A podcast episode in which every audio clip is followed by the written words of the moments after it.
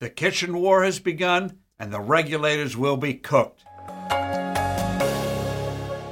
Hello, I'm Steve Forbes, and this is What's Ahead, where you get the insights you need to better navigate these turbulent times.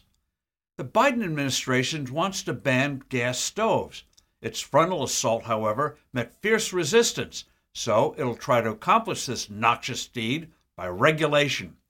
The Energy Department already has new rules to do just that. It will fail, and so will similar efforts by local politicians like New York's hopelessly hacked Governor Kathy Hochul. Few people are buying their excuses, like gas stoves are hazardous to our health. The extreme left hates gas stoves because they use natural gas, and these climate change cultists want fossil fuels to go the way of rotary phones. These fanatics hate almost anything that makes our lives easier, more pleasant, and more affordable. They also relish control over our everyday lives.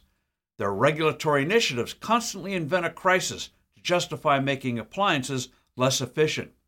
To ostensibly save water and use less energy, they've made our dishwashers more costly and more inefficient, requiring two to three hours to do a worse job than what had once been done better in an hour.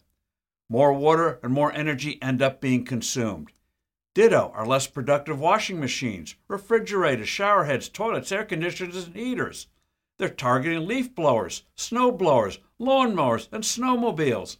They hate the freedom cars and trucks give us, so they want to rid the world of gas and diesel powered automobiles and trucks.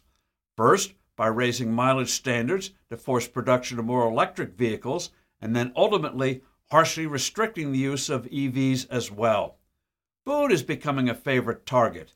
They want to make meat more and more costly by restricting how chickens and pigs are raised and by waging crusades against cows. Look at what these fierce fanatics did to light bulbs. In the name of reducing carbon dioxide emissions, they decreed that the incandescent light bulb be replaced with the dangerous and poisonous mercury laden compact fluorescent bulb.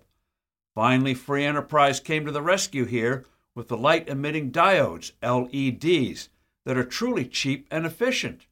LEDs made possible flashlights inside your cell phones. The interference of these zealots probably delayed widespread use of LEDs by a decade or more. This constant tampering with gadgets, appliances, and labor saving devices is all of a piece of modern socialism. Modern Marxists realize government doesn't need to nationalize businesses, it can control them by intrusive rules and regulations. The same methods are being used against we the people. This is why the battle of the kitchen is so critical. A victory here would be the catalyst for hurtling back all those damaging, unnecessary, misery making regulations. I'm Steve Forbes. Thanks for listening. Do send in your comments and suggestions. I look forward to being with you soon again.